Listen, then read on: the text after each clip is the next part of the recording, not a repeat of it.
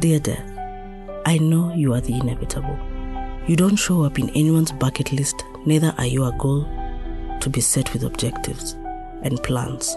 Yet you seem to show up all the time, the singular most unwanted person, thing, or concept, the great unifier.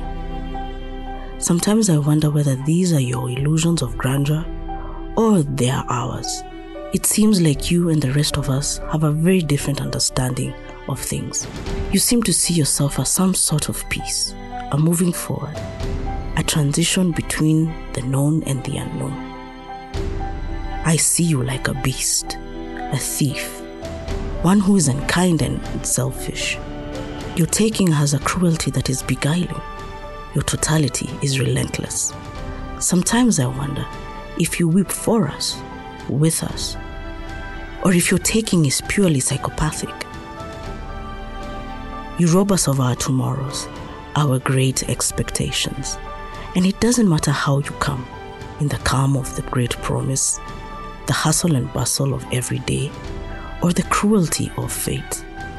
You have shown us that you can be swift as the wind, ferocious as a volcano, and determined as the floodwaters. Yet in some cases, I have seen you be a gentleman with a timely introduction. I know all life comes to an end, and yet I still don't look forward to our meeting or making our acquaintance. To be honest, I would rather not have the pleasure. I am afraid. I am afraid of you, yet I will welcome you. And I imagine that this elevates your ego. Oh, dear death. I pity you because someday eternity will render you derisory. With that said, may our introduction be timely and find me at my journey's end.